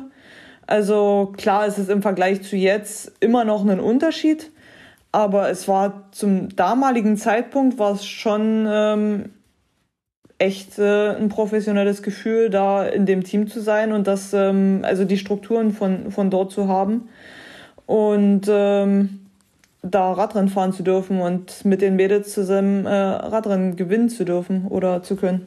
Was ich auch rausgefunden habe, ist ähm, das 2015er Trikot, was ihr hattet, könnte man eigentlich jetzt komplett dieses Jahr übernehmen und hätte das vierte Team, was aussieht wie die anderen. das ist einfach schon genau das gewesen, was es jetzt irgendwie viermal oh, gab ja. und einmal verboten wurde. Äh, sehr witzig, als ich das gerade gesehen habe. Ja. Ähm, noch, noch irgendeine lustige Geschichte von einer deiner Teamkolleginnen? Hast du noch irgendein Erlebnis aus den Jahren im Kopf? Ja, das, das hm. coolste oder krasseste Erlebnis war halt Thüringen. Also mein, mein, mein Etappensieg. Ja. Ähm, wo ich halt in der Spitzengruppe war und ähm, ja, wir hatten prinzipiell Lissy ähm, als Kapitän hinten, mhm. die das Rennen hätte genauso gewinnen können. Und ähm, ich aber dann äh, vom, vom Danny im Auto die Ansage gekriegt haben, nee, äh, wir fahren hinten nicht, ähm, du kannst das Ding nach Hause fahren und ähm, es war halt schon so das Gefühl, also normalerweise im Jahr bin ich als Helfer unterwegs gewesen, aber es hat halt jeder im Jahr immer seine Chance bekommen. Und das war halt an, an diesem Tag, ähm, dass ich da hinter mir gestanden habe, obwohl es halt wirklich eine super schwere Etappe war und die Spitzengruppe halt unter anderem mit Hanker nicht unbedingt äh, leicht besetzt war. Mhm. Also ja, das war halt schon ein krasses Gefühl. Und dann komme ich halt, äh, gewinne ich die Etappe und nach dem Ziel bin ich halt völlig am, am Heulen und am Flennen vor Glück. Dann ist halt Lissy die Erste, die da ist und dich in den Arm nimmt. Also es war schon, war schon ein cooler Tag, an den ich gern zurückdenke. Ich frage mich das immer so, ich habe das schon tausendmal erzählt, glaube ich, aber nach dem Lesen von dem Buch von Charles Vegelius, der halt auch immer Helfer war und äh, nie ein Rennen gewonnen hat, dann auch irgendwie in seiner End- Karriere äh, nochmal beim kleineren Team fährt und fast ein Rennen gewinnt, das dann aber auch nicht gewinnt und quasi seine Karriere aber immer dann im Nachhinein auch daran äh, betitelt, dass er eigentlich nie gewonnen hat. Ähm, ist das für dich so abgehakt mit dem Sieg? So, du bist auch in so einer Helferrolle und ist deine, ist deine Karriere ja. erfüllt? Wäre sie ohne den Sieg auch erfüllt? Ja, wäre sie. Also definitiv. Also ähm, ich war 2016 in Rio, das war ein riesengroßes Erlebnis. Ähm, bei so vielen Weltmeisterschaften dabei gewesen. Ähm, klar, ähm, was war es, 2014, glaube ich. Ja, 2014, wo, wo es Mannschaftszeitfahren in Ponferrada war, wo ich, ähm, ja, wo wir so ganz knapp an der, an der Medaille im Mannschaftszeitfahren ähm, vorbei sind. Ähm, das war halt nochmal so ein Tief, äh, was heißt Tiefpunkt, aber ähm, ja, da habe ich mir ziemlich viele Vorwürfe gemacht, dass es an mir zum Schluss lag.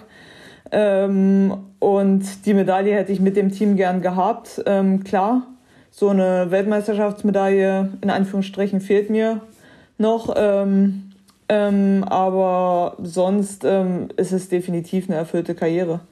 Also klar ist dieses Jahr so nach der Erfahrung, der ersten Erfahrung von Roubaix letztes Jahr, Roubaix halt nochmal ganz oben auf der Liste, wo ich sage, äh, das ist noch mein Ziel und da in die Top 5 oder aufs Podium zu fahren.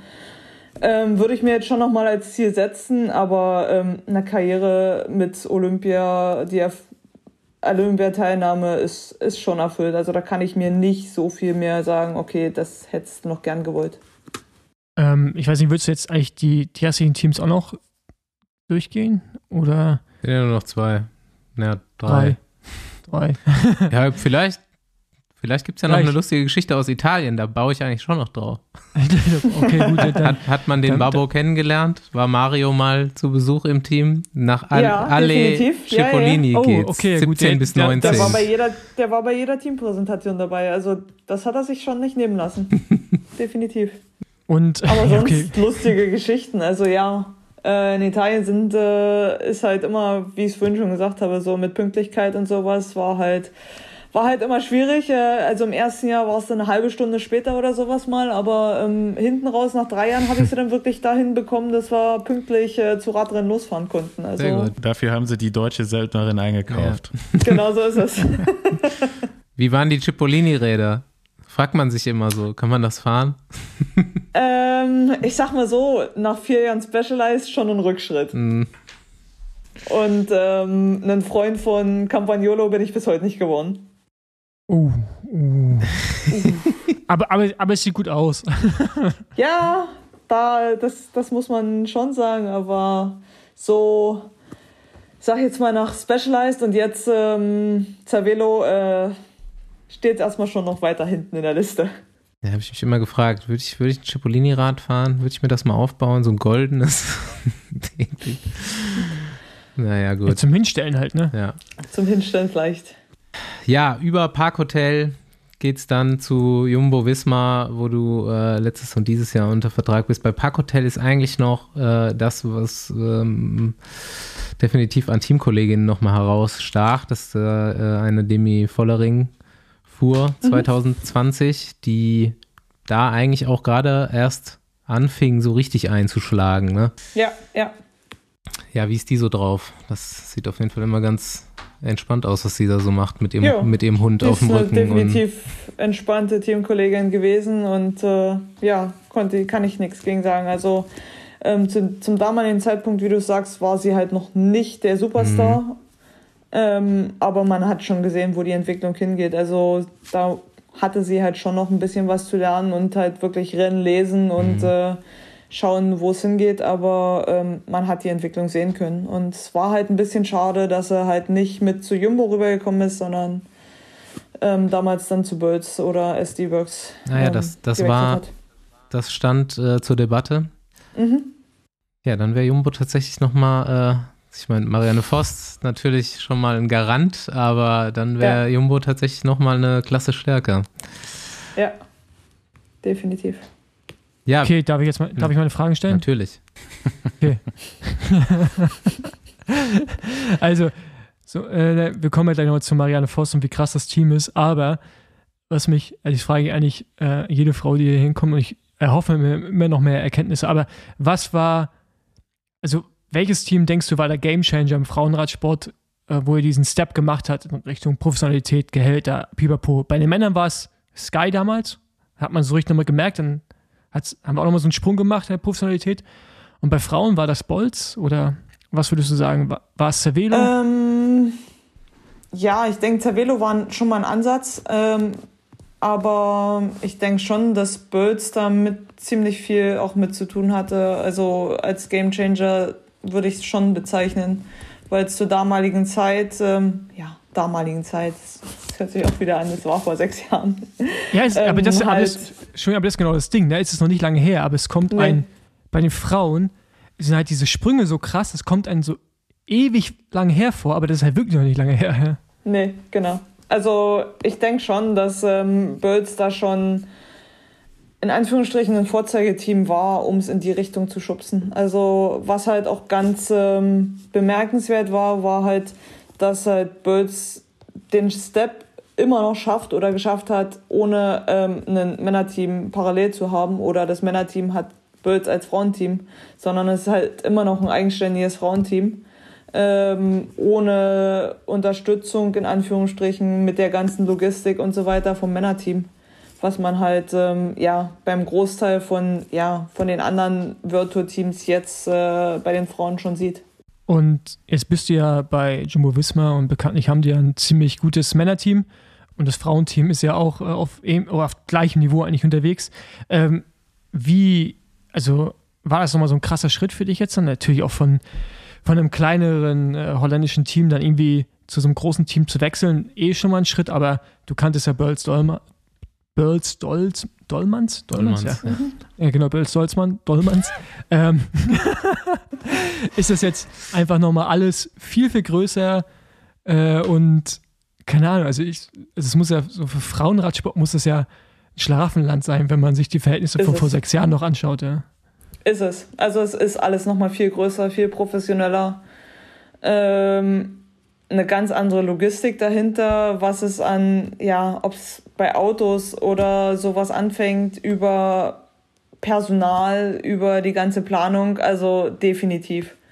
Ähm, was man sich bei, sag ich jetzt mal, bei Birds Dormans damals noch äh, mit einem Telefongespräch mit genau einer oder zwei Personen äh, klären konnte, ähm, da weiß ich heutzutage manchmal nicht, okay, wer ist jetzt eigentlich der Ansprechpartner für genau dieses mhm. Problem oder für genau diese Frage. Aber ähm, war nicht auch so das ehemalige High Road Team, was dann irgendwann, ich glaube, Specialized hießen sie dann zwischenzeitlich, Specialized? Lulu, Specialized Lululemon. Genau. genau. Ähm, war das nicht auch so ein Team, was da mit so Vorreiter war? Ja, ähm, ich meine, da würde ich jetzt auch mal Paul ja. vielleicht ein bisschen Habe ich vergessen. im Männerbereich ja. war es halt ja. irgendwie auch schon vor High Road, so das, also vor, vor Sky. Ich glaube, das Team, was so ein bisschen ja einfach mal andere Wege gegangen ist auch und so. Und äh, jetzt meine Anschlussfrage wäre direkt, warum bist du da nie gefahren? Als deutsche ich? Topfahrerin in einem letztendlich ja dann deutschen Team. Also das ist das eine gute Frage, weil ich, weil ich nie gefragt wurde, sagen wir es mal so. Und eigentlich äh, ähm, zufrieden ähm, bzw. Spaß hatte im holländischen Team und ähm, da für mich gut aufgehoben war und ähm, ja, ähm, nie das Bedürfnis hatte, da zu wechseln, weil ich da meine Aufgabe hatte. Ich hatte ähm, war zufrieden, was heißt zufrieden? Ich hatte Spaß und ähm, mit meinen Teamkolleginnen und ähm, hatte ein cooles Rennprogramm, hatte ein cooles, äh, ja, sagen wir es mal, Entwicklungsprogramm, wo ich, wo ich hin wollte, ähm, wo man mit mir hin wollte und deswegen hat sich für mich da eigentlich nie die Frage gestellt, ähm, das Team zu wechseln und zu einem deutschen Team zu gehen. Hm, was mich, mich noch so frage ist, ähm, gibt es einen Zeitpunkt oder kannst du es an irgendwas festmachen, wann die Leistungsdichte bei den Frauen nochmal extrem zugenommen hat? Wie, wie viel, ja, ist es noch jedes Jahr jetzt auch weiterhin so? Oder ja, ja definitiv. Okay, ja. Also in der Vergangenheit hat man halt immer gesagt, okay, im Olympiajahr ähm, rasen auf einmal alle. Aber momentan ist es gefühlt jedes Jahr, wo alle rasen. Also da müsste jedes Jahr Olympia sein. Mhm. Ähm, aber wann der genaue Zeitpunkt war, puh, ist jetzt schwierig zu sagen. Also könnte ich jetzt so nicht festmachen. Es mhm. hat sich halt einfach entwickelt mhm. über die Jahre. Das ist halt wirklich. Du hast jetzt eine relativ ähm, aktuelle Referenz im Team mit Linda Riedmann zum Beispiel. Ganz jung, so eine der oder die deutsche Nachwuchsfahrerin. Äh, klasse Jahr gehabt, klasse WM gefahren. Ähm, ja, wie die kannst du jetzt erstmal unter deine Fittiche nehmen. Ähm, wie dicht ist die schon dran? Wie die habe ich schon seit mindestens einem Jahr unter meinen ja. Fittichen, weil ich äh, das Juniorenteam von, von Bayern schon äh, betreue oder mit, äh, mit ah, dem okay. viel unterwegs bin. Mhm. Ähm, und ähm, da halt auch ähm, ein paar Mädels den Sprung Richtung Profibereich in Anführungsstrichen ermöglicht habe. Ähm, aber mit Linda habe ich jetzt, also die, sie kenne ich jetzt schon seit anderthalb Jahren. Mhm. Sie kann definitiv ihren Schritt in, in, die, in, in den Profibereich äh, gehen und äh, wirklich weit nach oben gehen, wenn, wenn sie ähm, langsam und behutlich aufgebaut wird. Und ähm, ja, sie da wirklich äh, mit Motivation dran bleibt, äh, denke ich, kann das, äh, kann das schon erfolgreich äh, irgendwann mal werden. Aber wie nebenbei hast du mit denen zu tun? Also, du bist ja selber noch Profi und musst trainieren Ja, und ja, bei Ja, Wettkämpfen teilnehmen. Aber es hat damit zu tun, dass das äh, Juniorenteam Mangels Eder bei den Bayern ähm, von meinem jetzt ehemaligen Trainer, also Mario Vonhoff, äh, betreut wird. Mhm. Und ähm, seit der Corona-Zeit ähm, bin ich da schon immer mal wieder involviert in Trainingslager, Trainingswochenenden. War es äh, ein Bundesligarennen in Karbach, das wir mal vorher angereist sind, ähm, die Mädels mit mir Kontakt hatten, wir zusammen trainiert haben, ähm, über Zoom-Meetings äh, wir uns ausgetauscht haben, die Mädels mir Fragen stellen konnten. Also ähm, hab da halt schon viel mit den Mädels, vor allen Dingen in, im Corona-Jahr 2020, äh, in Anführungsstrichen zu tun gehabt und denen halt Hilfe und Unterstützung angeboten und ähm, ja, Erfahrung weitergegeben. Ist es dann quasi auch etwas, was du gerne machen möchtest nach der Karriere, in diese Rolle reinrutschen weiter? Äh, ich würde nicht unterschreiben, dass ich es mache, machen werde, aber ich würd, wäre auch nicht abgeneigt davon. Also so ein Nachwuchs-Development-Team, also es war ja mal im Gespräch oder ist immer noch im Gespräch, dass es bei Jumbo Wismar ein Development-Frauenteam geben soll. Wann das genau kommt oder kommen soll, steht noch in den Sternen. Ähm, aber so, ich sag mal so, jetzt auch die Mentor- oder Road-Captain-Rolle im Team ähm, mache ich halt super gerne und ich glaube, dass ich da halt auch super ja, hilfreich für die jungen Mädels bin, ähm, den Weg nach oben zu finden. Ähm, und wäre ich auf jeden Fall nicht abgeneigt von, so eine Aufgabe später mal zu übernehmen. Ja, wo du jetzt ja gerade auch erwähnt hast, dass du Road Captain-Rollen gerne übernimmst, äh, fällt dann jetzt mir oder mir fällt zumindest direkt ein Sorobé, wo man dich schon sehr präsent gesehen hat, gerade auch im Finale für Marianne Voss gefahren. Ähm, bist du dann auch bei solchen großen Rennen ähm, quasi diejenige, die Ansagen macht oder mit Marianne viel kommuniziert oder wie läuft das bei euch? Ja, also ich war jetzt eigentlich zu 90 Prozent die Rennen, die ich gefahren bin, war ich äh, Road Captain gewesen. Ähm, und ja, ich war auch in Roubaix Road Captain und habe die Ansagen gemacht, genau. Finde ich interessant, weil Marianne ja mega viel Rennerfahrung auch natürlich hat, weil die auch schon sehr gefühlt ja. 100 Jahren auf dem Niveau fährt. ja. Gut, ich bin schon äh, bei einer mal wieder Off-Topic-Frage und meiner Abschlussfrage. Schlimmste Hungerast. Kannst du dich an was erinnern? Bist du ein Kandidat für Hungerast im Training? Warst du es früher? Meistens erzählen die Leute immer so, ja, früher, jetzt mittlerweile nicht mehr. Früher. Ja, früher, als wir noch mit Wasser und Banane Genau. im Korpus trainiert haben, da war ich das dann schon mal. Aber zum heutigen Zeitpunkt nicht mehr. Also vor allen Dingen in den letzten, also vor allen Dingen im letzten Jahr, ähm, wo wir halt wirklich mit äh, Ernährungscoaches zusammenarbeiten beim Team, ähm, habe ich das, das Essen auch im Training gut gelernt. Mhm. Also klar, früher schon die letzten Jahre, aber jetzt im letzten Jahr nochmal extrem, wo ich gesagt hätte, äh, sowas hätte ich früher, da wäre ich mit einer Banane und zwei Flaschen Wasser gefahren. Wir haben ja hier schon mal die These aufgestellt, dass die sehr jungen Fahrer und Fahrerinnen heute äh, schon so stark sind, weil man nicht mehr so bescheuert trainiert und isst wie früher. Gut möglich. Also, aber wenn ich dir sage, dass, ähm, dass eine Linda Riedmann zum Beispiel im Juniorenjahr schon sechs Stunden trainieren gefahren ist, dann, Mhm. dann widerlegt das die ganze These. ja, gut, ja. Das kommt noch dazu, ne? Ja. Ähm, aber jetzt gerade, weil wir vorhin ja irgendwie schon so hatten, so Road Captain und seine persönlichen Ziele ja irgendwie hatten wir schon so ein bisschen definiert, aber hast du irgendein Ziel mit dem Team oder ja, also ich denke mal, dass du bei Jumbo Visma wahrscheinlich auch bleiben willst. Ja. Weiß nicht, genau. Ähm, irgendwas, Rennen, was du gerne dem Team auch gewinnen wollen würdest, wo es jetzt gar nicht um deinen persönlichen Erfolg geht? Ähm, ja, sicher. Dieses Jahr sind halt, also wir haben halt wieder Klassiker auf dem Programm, die ganz oben stehen, wo wir sagen, okay, wir wollen halt auf alle Fälle zwei, drei Klassikerrennen als Team gewinnen. Ähm, und die Tour im Sommer ist halt äh, noch ein großes Ziel. Ähm, persönlich für mich ist es dieses Jahr ähm, Roubaix, was halt ganz oben auf der Liste steht, wo ich sage, okay, ähm, letztes Jahr bin ich in die Top 20 gefahren mit einer anderen oder wenn ich in Anführungsstrichen nur meine äh, Rolle, die ich ausfüllen sollte, hätte ausfüllen sollen, dann wäre ich da in die Top 10 gefahren wahrscheinlich. Und mit dem Gedanken im Hinterkopf ähm, gehe ich da schon dieses Jahr rein und sage, Roubaix ist das Ziel im Frühjahr für mich und ähm, mit einem guten Tag kann ich da schon in die Top 5, Top 10 aufs Podium. Roubaix ist halt ein Rennen, wo halt viel passieren kann. Ja, ist aber so das einzige Rennen mit, ne? Also auf dem Niveau, wo man auch als Helferin oder Helfer es schaffen kann, halt eventuell sogar zu gewinnen, durch, Ja, durch Taktik halt.